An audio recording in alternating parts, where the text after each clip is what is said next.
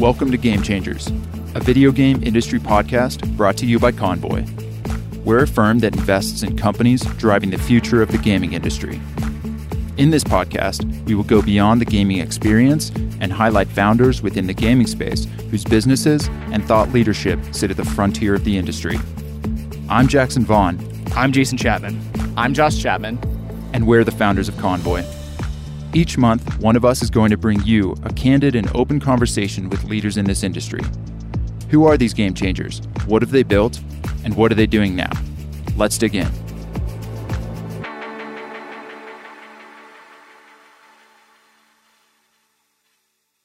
Holly, welcome to the show. Thanks so much for being here. Thanks for having me. All right. So, first question I have actually Mouse House. What is that? Oh, oh my gosh, you, you really dragged some stuff from my past. Earlier on in my career, I remember reading or hearing about this is what they did at IDEO, which was like a big design firm house and one of the things that one of the founders did is they would keep like this bug list of things around them. And so I would keep this book. And one of the things that, and I would just start writing things that would kind of bother me. And during that time, I would run around to a lot of meetings. And because I was a designer, I also had, I'd have to pull my mouse. I would have to like pull my entire laptop off of the docking station. I might be dating myself a little bit, but uh, basically, the whole idea of the mouse house was to find a way to clip the mouse to the laptop and that was like one of like oh many many different kind of maybe embarrassing types of solutions to bugs that i found. I think the mouse house probably also ended up on a turntable because i was always turning my my screen around to show people things and it got really frustrating. So it was a two for one but the mouse house really was a, a response to just my bug list that i, I would run around yeah, that's awesome. Didn't get to market ever? oh, nope, nope, not quite. I might have done some pictures. It was a very lo fi prototype uh, with just some Velcro and s- some sticking stuff. And I'm like, hey, let's go. We can just stick it to the computer and, and, and go. But uh, back in the day, we used to meet in person and we had just a lot of peripherals with us. Right, right. No, that's that's awesome. The other the other question we always like to ask our, our, our guests is as we're a gaming focused podcast, what are you what are you playing right now? One of the games I'm playing and actually playing with my daughter is Wordscapes. So it's basically a, a, word scramble game, and you unscramble the words to find a certain number of words, and you could collect uh, coins to feed your pets. And they have some very, very cute pets. And apparently, I've been meeting a lot of adults that also play this game as well. They're like, Yeah, I'm 1,400. I'm like, Wow, that's crazy. I mean, that's one of the I think great things about games is it transcends generations, or it has the the ability oh, to, right? Absolutely, absolutely. This is definitely a game that I I really do enjoy playing with my daughter, and it's a bit educational too. Yeah. How how old is your daughter? Uh, my daughter's ten, so just perfect timing to get her inducted. What was uh, young Holly, Holly at, at 10 years old? I grew up in the 80s and 90s. We didn't have the internet. So you would go to somebody's house and watch it, or you would go to the arcade and you'd either wait in line until it was your turn. And so we also had just a lot of free time. So everything was highly intentional. And I think for me, there was a lot of things where I would kind of just fill up my time with different types of projects. I really liked Archie's. That was one of the comic books, but I also really loved back then the Sunday comics were super fun and then they would put it into these big digest books. My dad had a huge wood pile of things and I remember my next door neighbor, her dad was a carpenter, so we just take things from the wood scraps and build things. At one point, we I lived on a cul-de-sac and me and the kids decided to create like a cul-de-sac newspaper. So just a lot of random things that I guess maybe the pandemic allowed people a little bit more time to do, play games. Um, so very kind of probably normal childhood without the internet and yeah. not as much TV. definitely some TV for sure. That's fair. That's fair. And then you went on to graduate from UCLA with a BA in communications and UC Berkeley School of Information Management and Systems. I mean, talk to me a little bit about your, you know, your intentions with going to school and, and doing yeah. these degrees. What, what were you thinking at the time? Oh man. So I think when I was at UCLA, you know, I went in as undeclared and I just didn't quite mm. know what I wanted to do. Um, I chose communications partly because it was just very interesting, all the way from interpersonal to mass communications. But one of the things I was very interested in was um, international relations. So I actually picked up a, a second major in East Asian studies. Um, I was mm. very interested in, I, I studied Chinese and after if if you ever go to college and you take a language, you you realize like the language is every single day at like 8 a.m. and it's just brutal. So if you survive the I don't know why that is, but it, it just is. And so you true. survive the first quarter and then you're like, well, I don't want to lose it and you keep going. And then soon I had three years of Chinese language and I'm like, well, what can I apply this to? So I ended up studying East Asian studies and I started getting interested in thinking about doing foreign service actually. Mm-hmm. And that's where I ended up interning at the State Department. My first, I interned twice with the US State Department. The first time was at the Foreign Service Institute, which was really fun. And basically, the project I had there was quite unique. Uh, the professor there, she's uh, Dr. Anne Imamura, she was focused on helping training for East Asia. And she saw my background in communications, had a little bit of media, and she said, I, I need you to do a, a film videography, an annotated videography for the diplomats going overseas, particularly to China. And actually, it was a pretty fun summer. All I did was watch videos and annotate them. So I would I would watch something like Raise the Red Lantern, and then I would annotate the cultural background, the economic background, or the political background. And so that was that was a ton of fun. And and it was there during the summer where I was like, you know what, maybe maybe I want to go try uh, seeing what it's like to be a political economic officer or work in yeah. the foreign service. So I decided to apply in spring of 99 to the American embassy in Ireland. And over there that's where I really just kind of got a very interesting look into kind of how foreign service works and uh, just more exposure, which was like super interesting. I think one of the things that I realized working there, just I just was so drawn to tech. And mm. during that time, it was just a big boon in terms of, you know, more and more people were coming online I was always in, interested in kind of that impact. And even when I was at, at the American embassy there, at, one point they even allowed me to they no more. This was like really really early on, and I think they they were like, yeah, sure, you could you could do the you could do the website. So they let me like fickle around with the website with a big nice blink tag, and they pretty much got rid of that very quickly.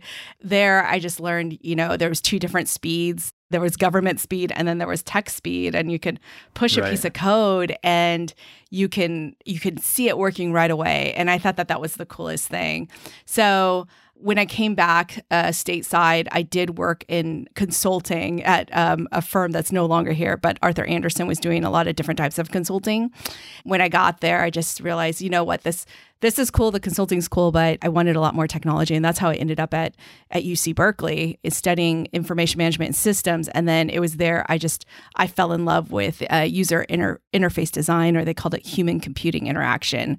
It really was kind of this marriage between my love of people and my love of technology. And I went to UC Berkeley, and I never la- left the Bay Area. I just it yeah, was such a, an amazing time that there was just so much change that was happening here in the Bay Area that I just never left. And is that what what year was that, or what what uh, yeah time period? Uh, that was in the early 2000s. So it was very interesting because a lot of people had come back to school because of the dot com bust. Right. And then there was also 9/11 that happened. So that was mm-hmm. that was quite some time ago. It really was. I I remember this. I mean, the infrastructure just wasn't there to a point where there was somebody in class who said they said, "Oh man, wouldn't it be great if I was connected to the internet all the time?" And we're like, "What are you talking about?" I mean that that is just how early things were and you just couldn't imagine a time where now this internet it, it's just you're connected all the time uh, everywhere and it's it's like electricity. So seeing all the applications that could be built on there.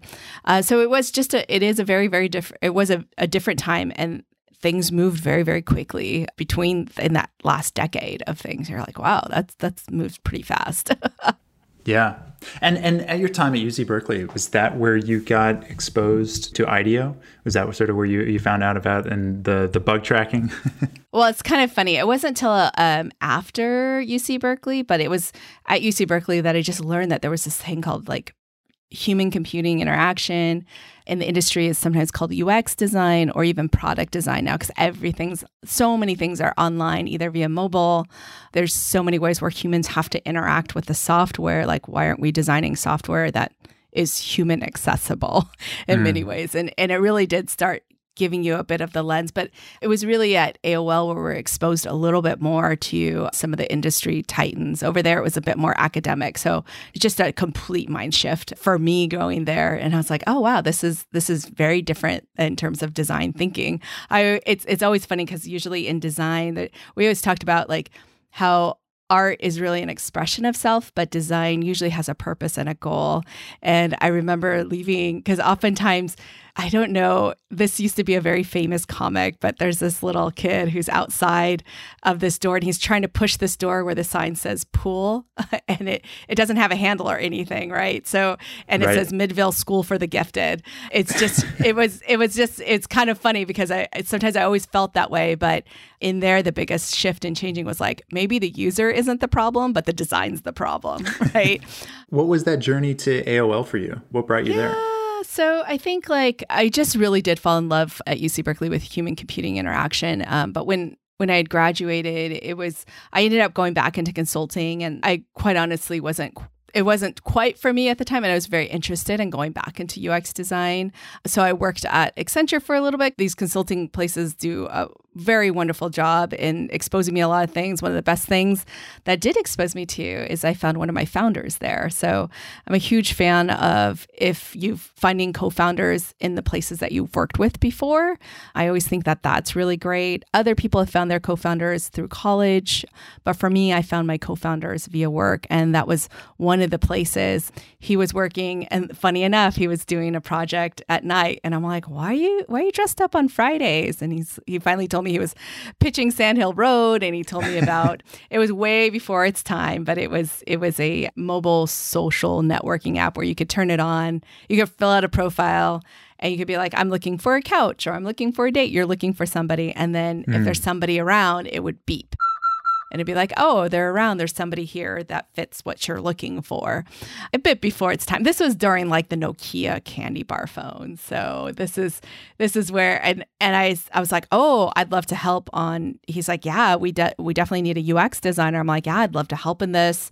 Just kind of practice for whenever I would be able to go back. And finally, after probably about 18 months at Accenture, I ended up applying for a job at AOL. The market started looking a bit better, the job market, and mm-hmm. um, I I got my first real like job as a product designer at AOL, working on community products, media products, safety and security, pretty much the whole gamut. And it was such a special, special place and like products and brands to work on. I mean, literally, this company brought all of America online. Yeah. And it was in the old Netscape offices because I, I don't know if people remember, but they had bought Netscape.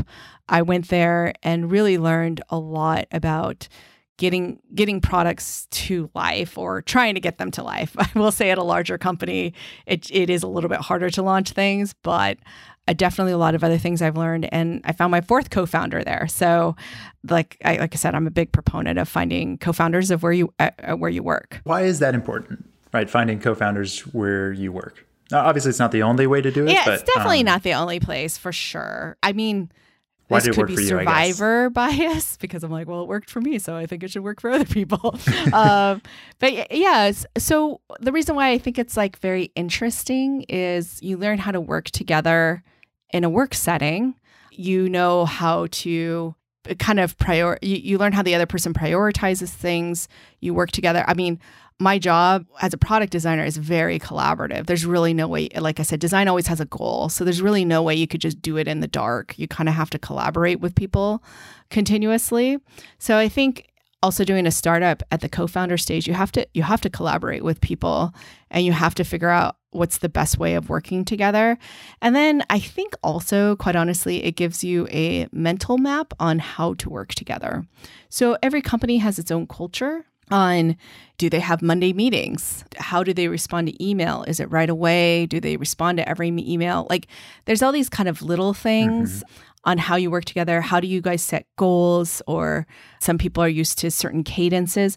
And I think that's kind of nice that you have that same mapping together, I guess, yeah. in terms of, of that. So that that's another plus in terms of why I think it's it's kind of an interesting place and a good place to find co-founders because you already know how you're going to work together in a full-time capacity too. And don't get me wrong, I think a startup is like next level stress but it's it's certainly you know yeah I, I, think that's why sometimes they say friends sometimes friends don't always work together or or family as well. Right. It's just kind of next level. But yeah i think for me it did work out and for us it, it, it did work out. So maybe that's why i think it pushes it. But those are those are definitely reasons why.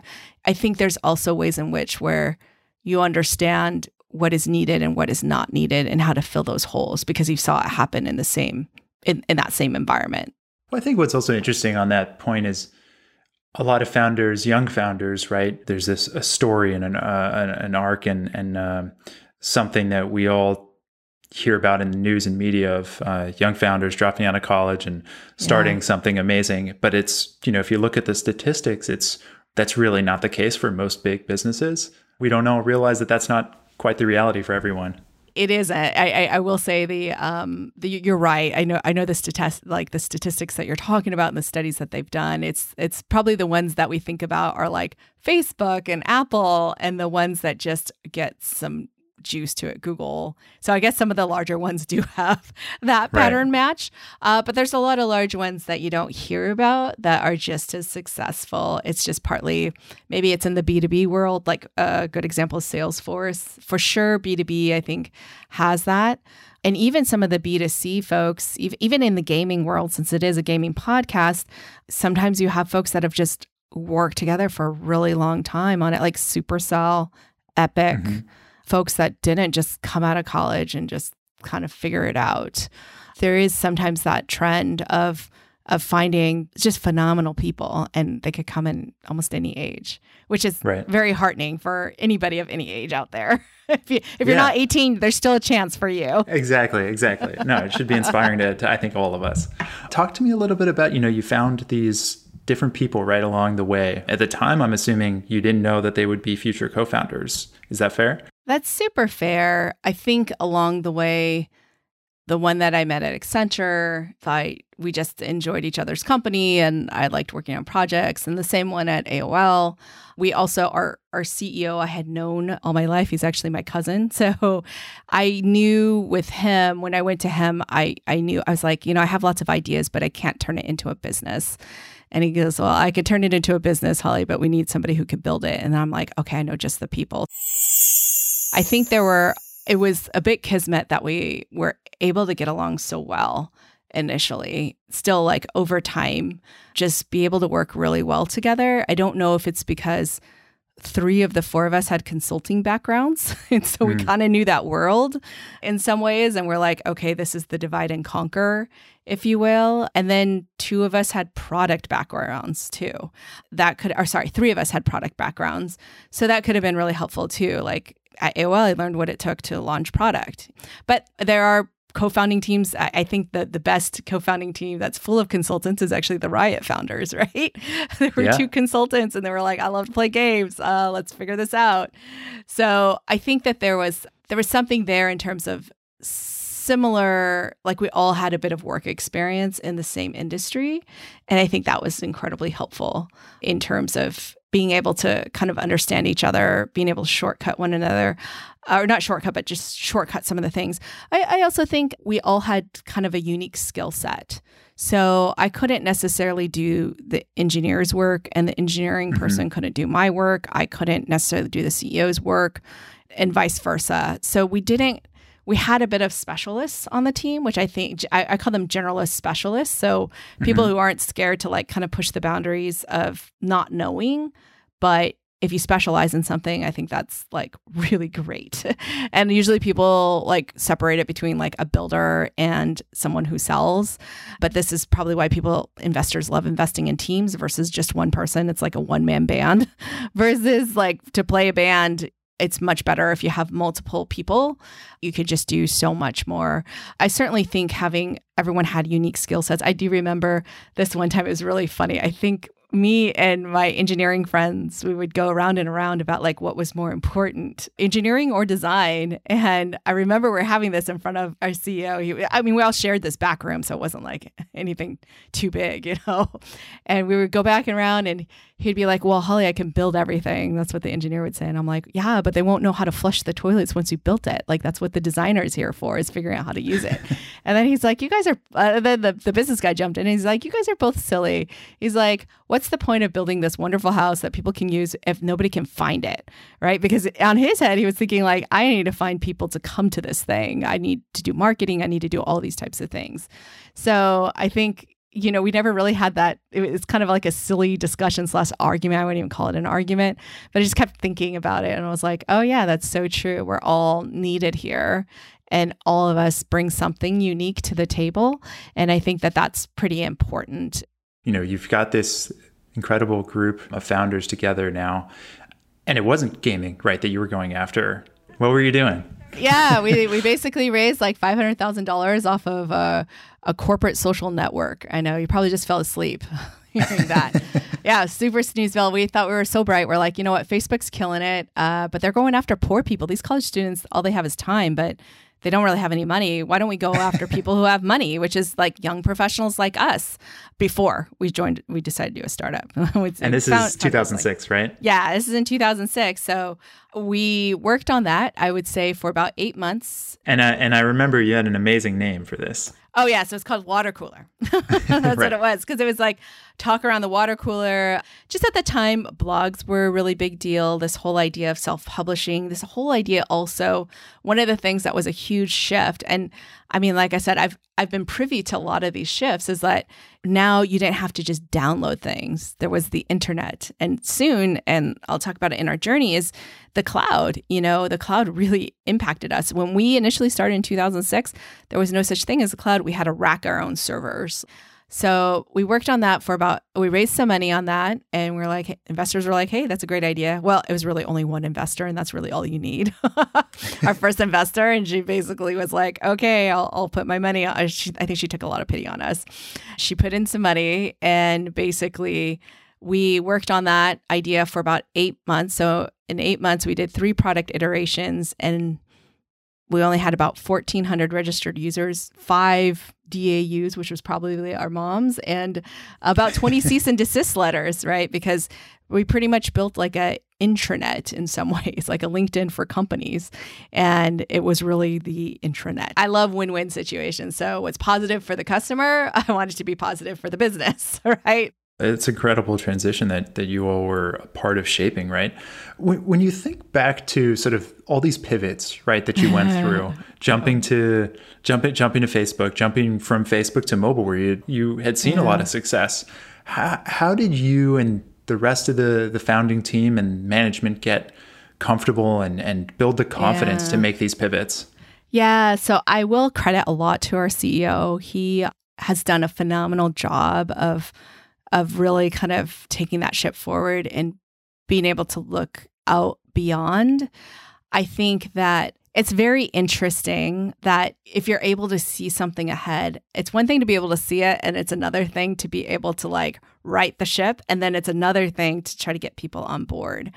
I think one of the things, given all the way back to the co founding days, one of the things that I think I really enjoyed about our team is that even though we were all specialists, it was very clear that there was, I, I felt very respected for my role and I respected the others for what they had. So at the end of the day, I think that was very helpful in shortcutting and getting at least the exec team and founders on board mm-hmm. of kind of trying it out. Now sometimes it doesn't it doesn't work out. So I, you can't say that it always is going to work out and sometimes, you know, we we tried to to build our own website and it just didn't work a couple of times. and uh it, it, was very hard.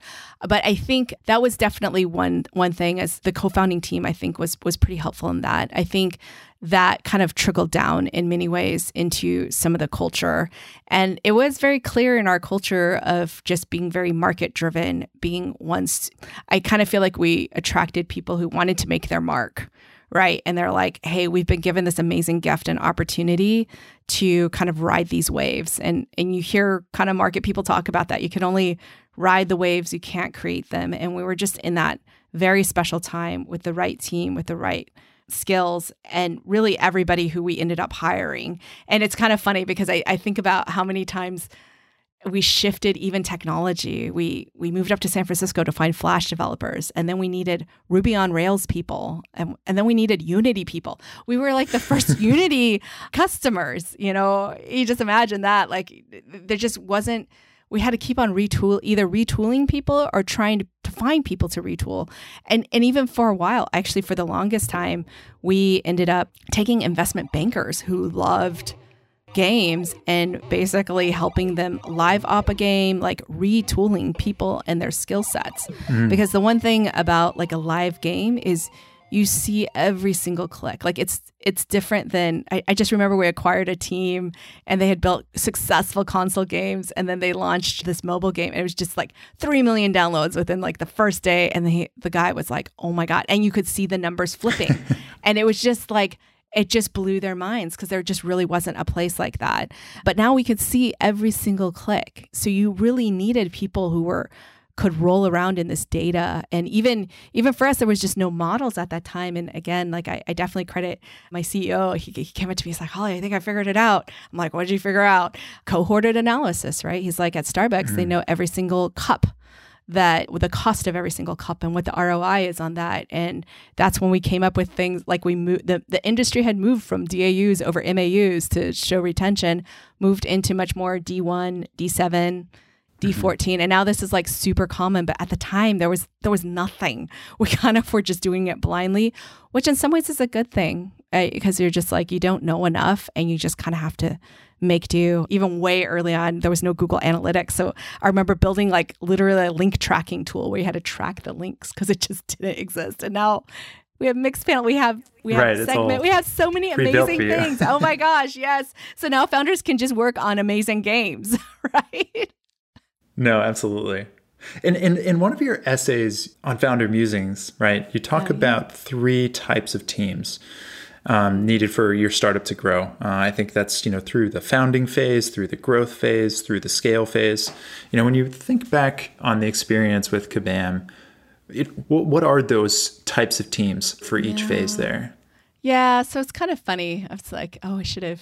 I thanks for quote I like not quoting, but tell me a little bit about the essay. I was like, sometimes I, I write a lot of stuff and I can't quite remember certain things. But yeah, I definitely think like many companies, if you're so fortunate to get the point of scale, it isn't always kind of that way. And I think the best kind of analogies I think of is like different types of boats. And like the first phase is your founding phase. And that's where I really like the generalist specialist, where everybody's in the rowboat together.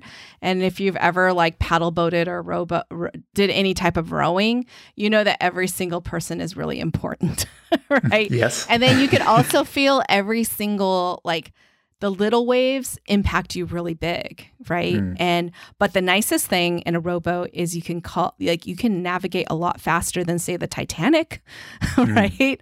In that phase, usually it's a lot like what the co-founding team looks like. It's it's very good to have a generalist specialist in my mind. Now, definitely it can work in different ways, but that feeling of a, of a rowboat is very much kind of what I envision.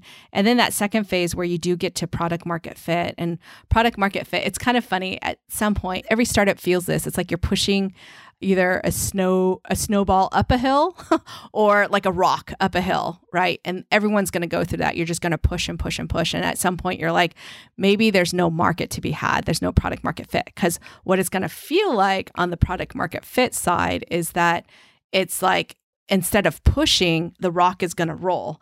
And you're just like, oh my gosh, I can't keep up. And that's what product market fit kind of feels like in some ways. And that's like a really high growth phase. And the type of people that are attracted to that phase that we ended up finding as well, folks that can execute really quickly. They ask for, they do first and then ask for forgiveness later. There's a lot, that sometimes the personalities will really clash. We lost a lot of people early on because it was very hard to get everybody contextually into into place but there's a lot of communication that needs to go into place and the people that you end up hiring there need, tend to be phenomenal managers and leaders. And they know how to work through people and really get people the best work possible right? Because that's that's kind of a bit of the output eventually. The whole output of any tech company is is always very interesting because it's past the days of the industrial point of view right? Where Right. and now it's it's very hard to see to see the work uh, if you will and very hard to measure it in some ways. So people that phase are very good at getting you know the team to output whatever the goals that are needed. And i think of it like a yacht phase where your capacity is so much larger. Like we were able to run several studios but all the infrastructure needed to be in place to be able to like report things up. You needed people managing it. You needed all of these things to be able to intake and make sure they're successful. And then you start feeling like ooh am i too corporate now one time Right. one time we had acquired a company and we're in the green light process and and they're like somebody on the phone was like yeah we just want to make sure that the mothership is happy and i'm like the mothership who's the mothership i go oh my god we're the mothership now because we acquired them i was like oh my gosh What an Yeah. interesting moment to experience. What do you think about managing sort of the transition between those phases and how do you know, right, when you need to level up from the founding phase to the growth or the growth to the scale? So I kind of feel like for me, what I we had found was so in the beginning, because you're a rowboat, you're actually doing all the work. Hmm. And what I found naturally were to happen that I realized like, okay, I need to grow the team or we need to grow the team is when usually the first phase I felt like, okay, during the daytime I was doing all these meetings and then at night I was doing individual contributor work and I was like, okay, I'm not getting enough sleep. And I think that's really, really difficult. That's when it was I needed to to kind of move into this management phase. I was probably in that growth phase and needed to like hire people and kind of sort it out on how how would I be able to do this so you can get some type of sleep or you can get some folks in really quickly. I think uh, when you got when we got to the third phase, and I might have been at the benefit of being on the corporate services side because I ended up moving from design into or product design into HR. So I was able to see and build the infrastructure for the entire company as we went into the scale phase. So you're looking at performance reviews, right? You're looking at Hmm. things that manager training, leadership training. These are all people where many of them it was their first job. All the things like I've learned along the way, I was like, oh yeah, you know, setting goals. That that became very important. Setting goals so that everybody's on the same page. Not that we didn't have goals set in early on because we could all sit in a room and just say, okay, let's do this now. Okay. you know, it was so much easier, but as it got bigger, it was it was it was much more difficult. So I think like at every single phase, you could kind of feel it. Some rules of thumb that people have said that they said at ones and threes tends to be a big change. That's what somebody told me once, like 100 people to 300 people. I can definitely see that's a change. 300 to like a thousand. There's definitely a lot of working through people, and then at the scale phase, culture becomes really important, right? And you're trying to mm-hmm. build it during the rocket ship phase. It's it's really funny because a lot of people will adopt this value during the rocket ship phase because you're just and it's very aggro, but it's like the get excuse my language done. You can bleep that out later. But a lot of people adopt that as a value because they're like, oh, get done. But they don't realize that at the end of the day, if that's a value, you actually end up with a lot of especially as it scales larger than just that growth phase. And so even we found our stuff that wasn't ever exactly the wording, but we did have to even change and evolve our values. Well, yeah, once you reach that scale phase, right, and you feel like you've got it under control with Kabam, you know, what happened next, right? What, what happened after once you got there? By the way, you never feel like you're under control. Everything's always wacky. There's so many things where it's constantly feeling like, and I think many startup founders can feel this way. On the one hand, completely elated. On the other hand, you know that everything's gonna like could fall apart. You're like, oh my gosh, this is crazy. So you never really feel that way. But in terms of like getting into that next phase of just like knowing when it's kind of time in terms of like particularly exiting or, or even thinking about that that I would also say is very market driven. A lot of these things tend to be a bit market driven. Like I said, kudos to my CEO who spent a lot of time making sure there was money in the bank. So he was very much attuned to like what's happening in terms of the financing, even what's happening internally too. Can we meet these markers that are out there, right? So there's a lot of things that certainly the CEO has to do. I think that for us, it was just some really good timing on the exit. I mean, we could have a part two and talk a lot more detail about like, hey, you know, getting to a certain size, how much do you think you should raise? What should you think about? But just thinking about it was just pretty amazing to build something of this kind of value whether or not we exited to try to keep up with that demand is very very difficult um, especially if you're in gaming building a game building platform making sure that people still love it over time and find so much value that they're willing to pay money for it and so I certainly think, again, it was a bit of timing and some of it was a bit of luck, but the timing is a lot of looking at the markets. We knew things were consolidating. They had been consolidating for quite time. I think it's gotten a bit worse over time. A lot of people would say right now that there could be definitely some smaller exits as the larger ones are trying to stay afloat or the mid ones are trying to stay afloat.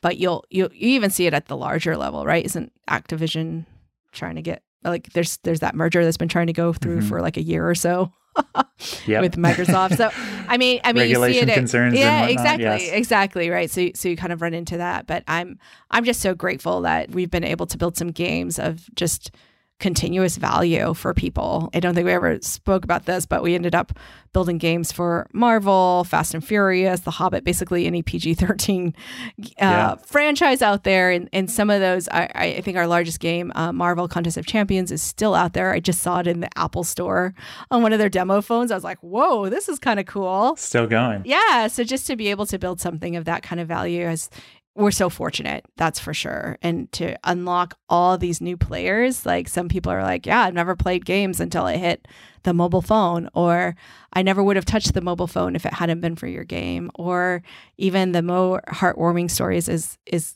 cross generational, you know, where we had this really great story of this father who would play Marvel Contest of Champions with his son. Unfortunately, he was diagnosed with cancer, but he set it up with the game team to be able to send a special message around Christmas time when he knew his son was going to miss him the most. So it's just amazing what games and these gaming platforms can really do to really bring people together in so many ways. Yeah, that's incredible. And so, I mean, heartwarming. And I, I mean, it must be so elating to to get a really really get a sense for all the lives that you uh, have been able to touch through Kabam and all the games produced. Oh yeah, it's been super amazing. There's also life after Kabam for you, right? What have you been up to? You know, you've been working with Y Combinator, you've got PKO investments, you've done a lot of incredible things post Kabam as well. Talk to me a little bit about those. Well, basically, I ended up once once we sold, I ended up onto the side of investing into future founders. There are many ways where selfishly I invested a lot into female founders because I think there should be more people that look like me there. So mm-hmm. honestly, selfishly, I don't feel like such a freak.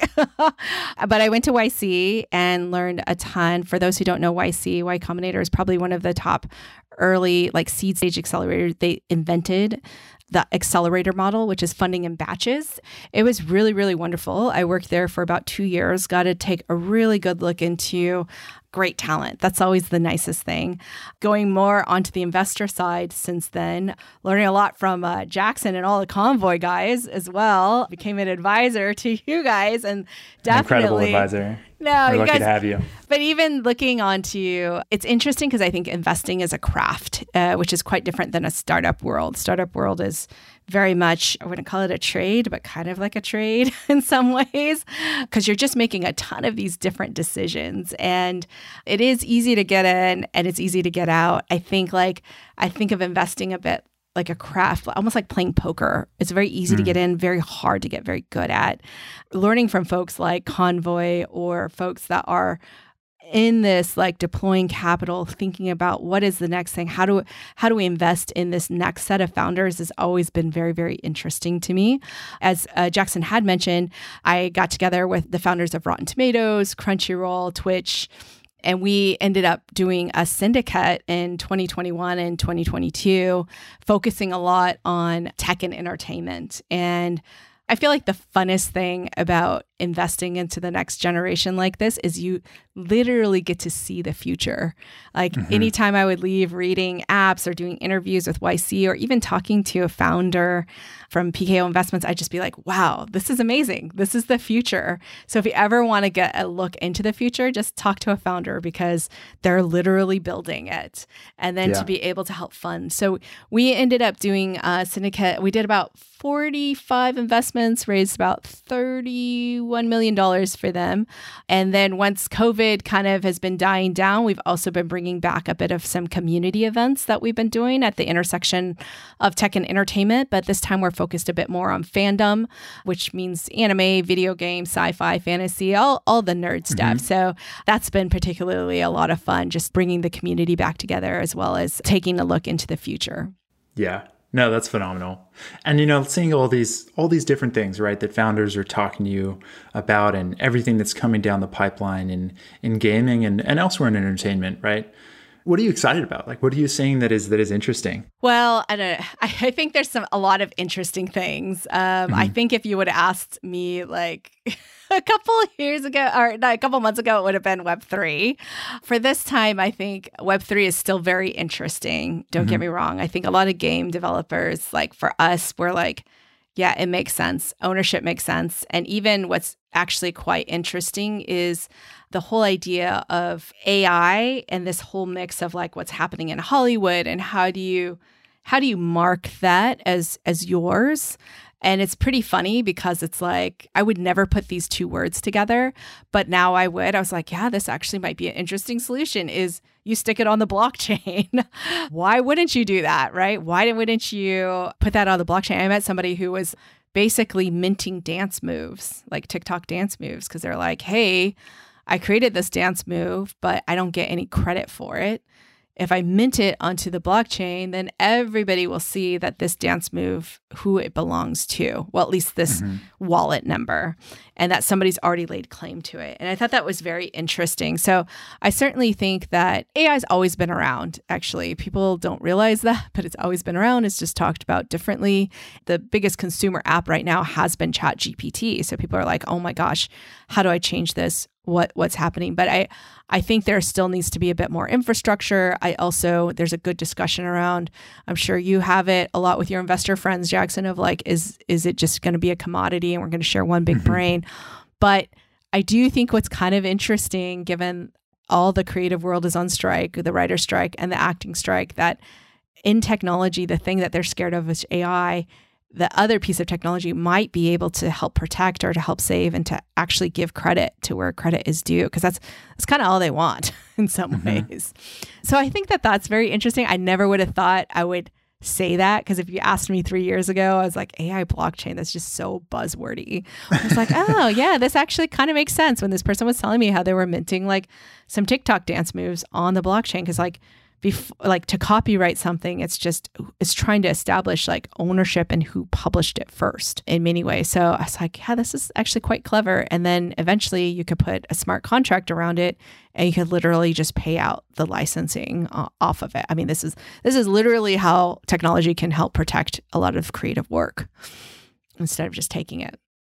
Last question i have here you know when you think about on your career journey right and how incredible it's been what advice would you give yourself, you know, your younger self, um, that may help other entrepreneurs that are coming up in the industry today?